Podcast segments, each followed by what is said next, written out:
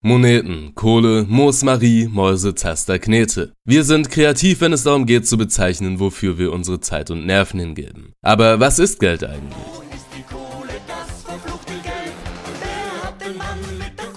Mein Name ist Benjamin Kromm und ich freue mich, Sie begrüßen zu dürfen bei Frag Investor. Alles rund um Finanzen, Wirtschaft und die Börse. Heute geht's ums Bargeld. Weiterführende Informationen und einige Details zum Nachlesen finden Sie wie immer unter den Links, die in den Kommentaren zu finden sind.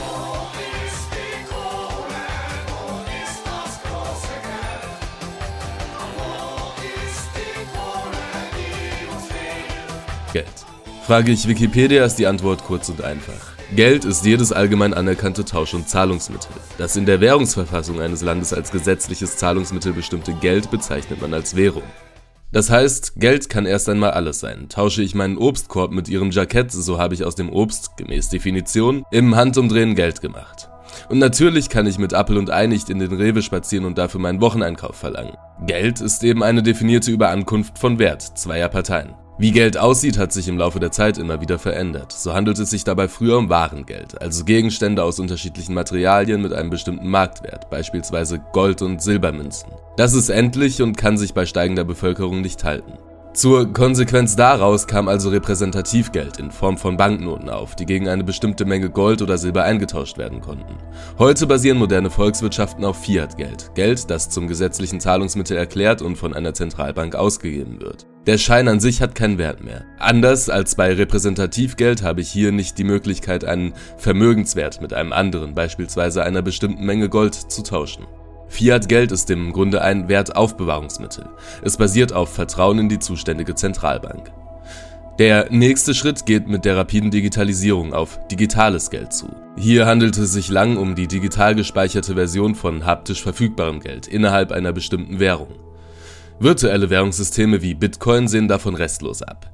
Hier geht es um ausschließlich digital gespeicherte Werte. Aus rechtlicher Sicht gelten diese zwar nicht als Geld oder Währung, aber Geld funktioniert eben immer dann als Zahlungsmittel, wenn sich zwei Parteien auf Letzteres einigen. Geld im weiten Sinne, und wenn man die Deutschen fragt, vor allem Bargeld, bedeutet aber noch viel mehr. Freiheit, Unabhängigkeit, die Möglichkeit zur Lebensqualität, selbst auferlegte Systeme, die das Leben lebenswert machen. Wirtschaftsjournalist Christoph Pfluger definiert Geld folgendermaßen. Geld ist eigentlich ein Recht auf Gegenleistung. Ich würde ein Beispiel wählen zwischen einem Schreiner und einem Bauern. Der Schreiner macht einen Tisch, der Bauer hat bezahlt mit Eiern. Der Schreiner will die 1000 Eier nicht sofort, weil er so eine große Omelette gar nicht verzehren kann. Mhm.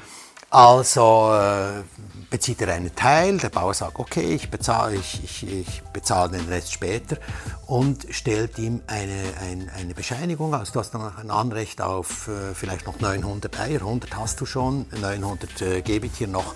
Und dieses Recht, das der Tischler nun besitzt, wird durch die Gemeinschaft handelbar gemacht oder übertragbar gemacht. Mhm. Und das ist eigentlich Geld. Geld ist kein Wert, sondern ein Anrecht auf einen Wert.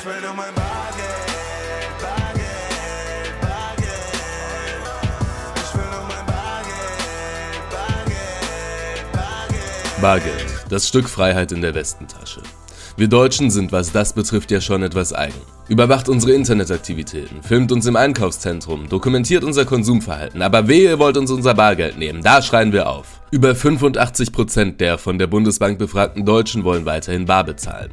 Wie kommt das? Was macht Bargeld aus und vielleicht doch notwendiger, als es Zukunftsspekulanten und Technikfanatiker gerne hätten? Kellner und andere Berufe, die von ihrem Trinkgeld leben, werden in eine Schachmattsituation gedrängt. Trinkgeld, das nicht versteuert wird, ist selbstverständlich kein geltendes Recht, aber eben Teil der Lebensgrundlage vieler junger Menschen. FDP-Finanzexpertin Katja Hessel spricht: Bargeld ist gelebte Freiheit, macht den Bürger nicht gläsern und deshalb stehen wir schon zu unserem Bargeld. Ein Argument, dem sich ein Großteil der Bargeldverfechter anschließen würde. Bargeld bringt Anonymität mit sich.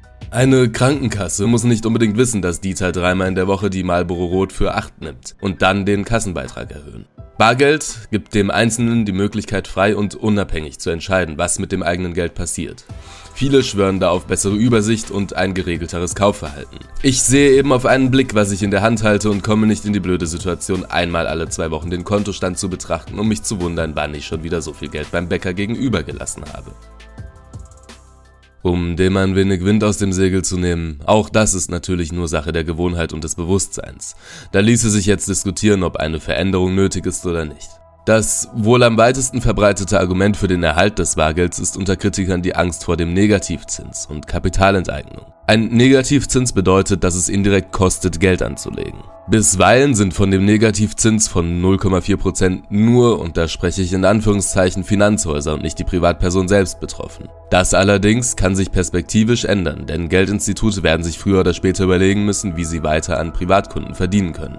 Die Stadtsparkasse München etwa verbuchte in ihrer Bilanz für das Jahr 2014 bei Sparkonten noch gut 87 Millionen Euro. 2018 waren es hier nur gut 11 Millionen Euro. Der gegenteilige Trend zeigt sich im Provisions- und Kreditgeschäft. Mit der Vermittlung von Bausparverträgen und Lebensversicherungen hat die Stadtsparkasse 2018 fast 124 Millionen Euro eingenommen. 2014 waren es 81,4 Millionen Euro. Mit Krediten erwirtschaftete sie mehr als 136 Millionen Euro gegenüber 97,6 Millionen Euro im Jahr 2014. Ähnliche Tendenzen gibt es bei Sparkassen im gesamten Bundesgebiet. Davon abgesehen, angelegtes Geld darf, so ist es im Grundgesetz Artikel 14 Absatz 3 geregelt, zum Wohle der Allgemeinheit enteignet werden. Also in Bezug auf ein höheres öffentliches Interesse, beispielsweise im Falle eines Staats mit extremer Deflation, wie es in Griechenland oder Zypern der Fall war. Die dort gegenwärtige Wirtschaft wurde durch Kapitalenteignung gerettet, was auf der anderen Seite einige Anleger in ernstzunehmende Existenzkrisen stürzte. Interessant zu wissen, die Barzahlung ist nach einer Studie der Deutschen Bundesbank die schnellste Zahlungsmethode an der Kasse. 22 Sekunden braucht der Griff in die Tasche. Immerhin 7 Sekunden schneller als die digitale Alternative. Was bedeutet Bargeld aktuell für Deutschland, abseits des Bürgers? Karl Ludwig Thiele, Vorstandsmitglied der Deutschen Bundesbank, spricht sich für das Bargeld aus und erklärt: Etwa 20% des deutschen Banknotenumlaufs werden im Inland gehortet, also zu Hause oder etwa in Bankschließfächern gespart. Und nur 10% werden für Einkäufe im Inland verwendet. Und die Bedeutung des Bargelds beruht also nicht nur auf der Zahlungsfunktion, die in der öffentlichen Diskussion die Meinung prägt, sondern es ist eben auch die Wertaufbewahrungsfunktion, die dahinter steht. Und doch auch wenn die inländische Zahlungsmittelfunktion nur 10% des Banknotenumlaufs betrifft, so kommt es im Inland genau auf diese Geldscheine an.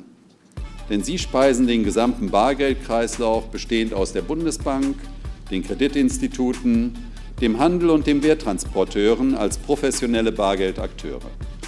Und sollte irgendwann kaum noch bar bezahlt werden, hätte dieses große Auswirkungen auf alle Beteiligten.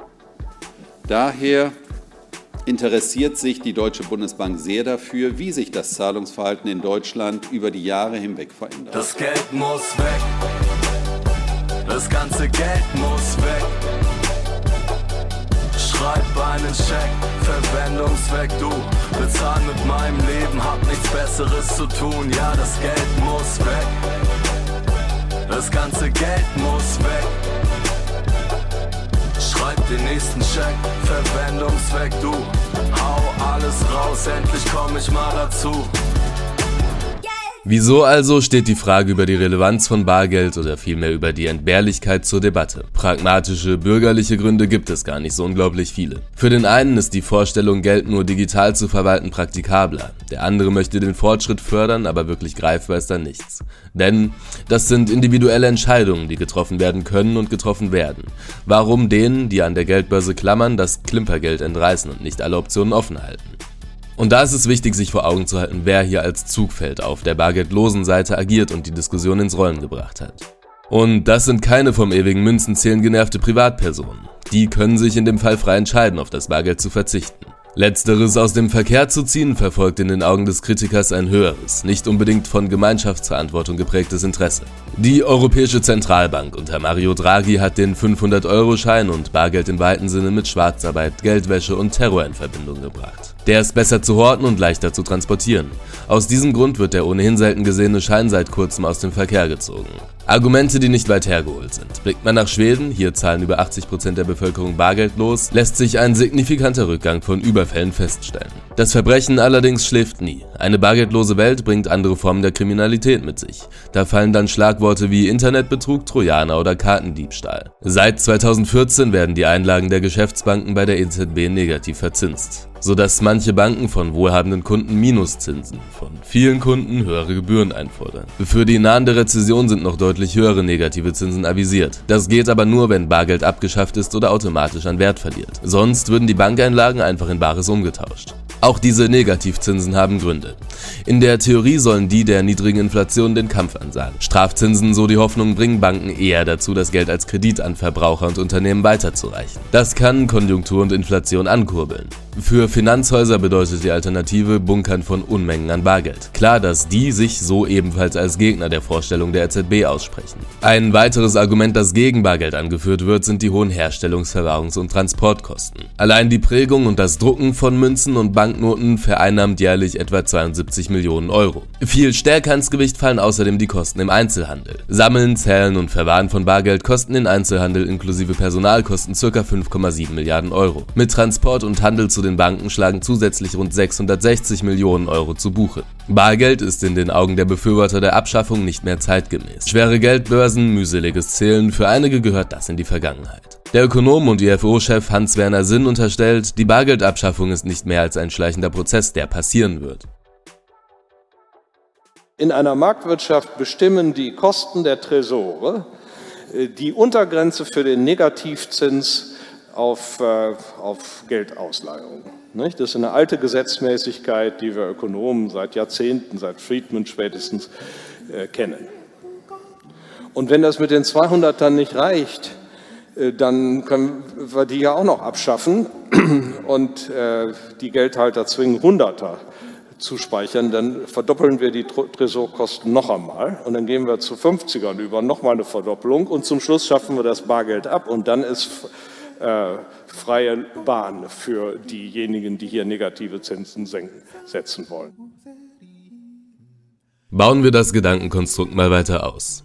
Gemäß dem Fall, das Bargeld gehöre tatsächlich der Vergangenheit an. Wie sehen unsere Währungs- und Zahlungssysteme alternativ aus? Die Möglichkeiten scheinen schier unendlich, da es nicht die eine bargeldlose Zahlungsform, der Markt bietet eine Vielzahl an Alternativen. Die herkömmliche Kartenzahlung ist da nur eine von vielen. Gerade besonders populär ist die NFC-Technik, die sogenannte Near Field Communication, meint im Grunde nicht mehr als einen Funkstandard, der drahtlos Daten überträgt. Zwei Elemente, die sich in unmittelbarer Nähe zueinander befinden, treten bei Kontakt in Kommunikation. Diese Technik findet sich zunehmend als Chip in Smartphones und Bankkarten wieder.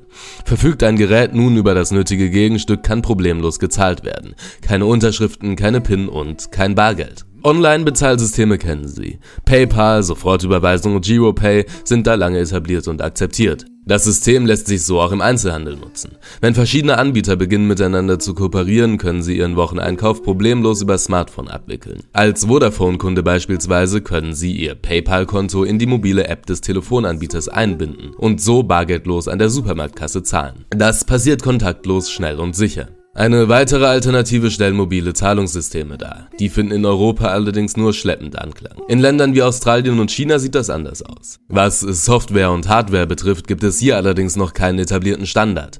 Heißt im Umkehrschluss, da existieren viele unabhängige kleine Bezahlsysteme, was die ganze noch etwas sperrig macht. Dabei bieten Anbieter wie die Sparkasse, Go4Q, BlueCode und Cash oder aber auch Apple und mit Apple Pay dieselben Vorzüge. Unabhängiges, kontakt- und bargeldloses Zahlen. Einfach, unkompliziert und nur über Smartphone. Das versprechen die Anbieter. Die Diskussion ums Bargeld und die Tatsache, dass man in Deutschland blind für NFC-Techniken zu sein scheint, können den Technik-Nerds wie dem deutschen Regisseur und Autor Alexander Böhm pure Verzweiflung zutage bringen. Nicht nur unsere Treue zum Bargeld ist so ungebrochen wie die zu Schummelautobauern. Wir schwören auch als einzige Nation in der Milchstraße auf Karten. Mag in unserer Komfortblase ziemlich toll sein. Sobald man aber einen Fuß vor die Tür setzt, funktioniert der Mist nur mäßig bis gar nicht. Deswegen versuchen Unternehmen wie Mastercard oder mittlerweile auch Google mit Google Pay eine weltweit einheitliche Lösung zu finden. Dass auch Touristen aus dem fernen Ausland bei uns in Schnitzelrestaurants, Backwaren oder Käsekuchenläden zahlen können, ohne dumm angepumpt zu werden, dass man noch gefälligst eine Scheißkarte oder kiloweise Kleingeld in der Tasche haben muss. Gott, was habt ihr mit eurem Bargeld? Und dennoch soll es solche geben, die, ob für zwielichtige Geschäfte oder aber schierem Missvertrauen geschuldet, partout nicht auf die Idee kommen würden, digitale Zahlungsmittel zu nutzen. Verweigerer dieser Systeme könnten es da ganz oldschool handhaben. Im Inland, vor allem in der Schattenwelt auf dem Schwarzmarkt, könnten sich in kürzester Zeit alternative Zahlungsmittel etablieren. Entweder ausländische Währungen oder eben das abgeschaffte Bargeld, das man nicht in digitale Währungen eintauscht. Im ehemaligen Jugoslawien wurde noch Jahre nach der Einführung des Euros mit D-Mark bezahlt. Denkt man an Nachkriegszeiten, könnten sich strikte Verweigerer von elektronischen Diensten auf Warengeld einigen. Zigaretten fungierten an Schwarzmärkten als gängige Währung. Heute könnten Gold, Sammlermünzen oder andere Wertgegenstände diesen Zweck erfüllen. Eine nahezu perfekte Warenwährung wären hingegen Gutscheine eines Online-Versandhändlers wie Amazon, die darüber hinaus auch noch durch einen Warenwert gedeckt sind. Wenn sich die Gutscheine als Währung etablieren, erzielt Amazon einen Notenbankgewinn, der ansonsten der Zentralbank zufällt. Noch ausgefeilter wären Investmentprodukte mit verbrieften Anteilen. Das Prinzip ist einfach. Man investiert sein Geld in einen Fonds und lässt sich seine Anteile verbriefen. Das gäbe die Möglichkeit, diese Verbriefung als vollständig besicherte Parallelwährung zum nicht-elektronischen Zahlungsverkehr zu nutzen. Alternativ bleiben künstlich geschaffene Cyberwährungen wie die digitale Währung Bitcoin. Damit sind anonyme Transaktionen weiterhin gesichert. Währungen wie diese allerdings eignen sich hervorragend für alle Arten krimineller Aktivitäten. Bitcoin hat das bereits bewiesen. Der Weg zu Alternativen, zeigt sich, ist einer, der mit ausreichend Kreativität bestritten werden könnte. Bliebe abzuwarten, ob es als Privatperson nicht doch bequemer ist, sich einfach auf die Gegebenheiten einzulassen. Die allgemeine Kriminalitätsrate allerdings wird sich durch eine Bargeldabschaffung perspektivisch nicht verschwinden oder einschränken lassen. Dazu Analystin Heike May. Bargeld wird beschuldigt, dem Verbrechen Vorschub zu leisten. Selbstverständlich eignet sich Bargeld, da es anonym ist, illegale Transaktionen durchzuführen. Nichtsdestoweniger gehen Studien davon aus, dass mit der Abschaffung des Bargeldes das Verbrechen nicht verschwinden würde. Denn es gibt Alternativen, zum Beispiel Prepaid-Karten, Bitcoin, Banküberweisungen unter falschen Identitäten. Ein interessantes Beispiel zum Thema Bargeldnutzung und Verbrechen ist Schweden.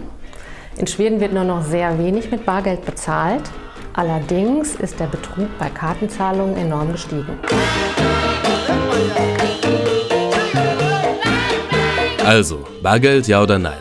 Zu den stärksten Befürwortern des Flüssigen gehört die Deutsche Bundesbank.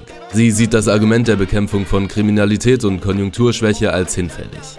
Eine Abschaffung würde nur die Symptome, nicht aber die Ursachen bekämpfen. Die Frage Ent oder Weder stellt sich nicht.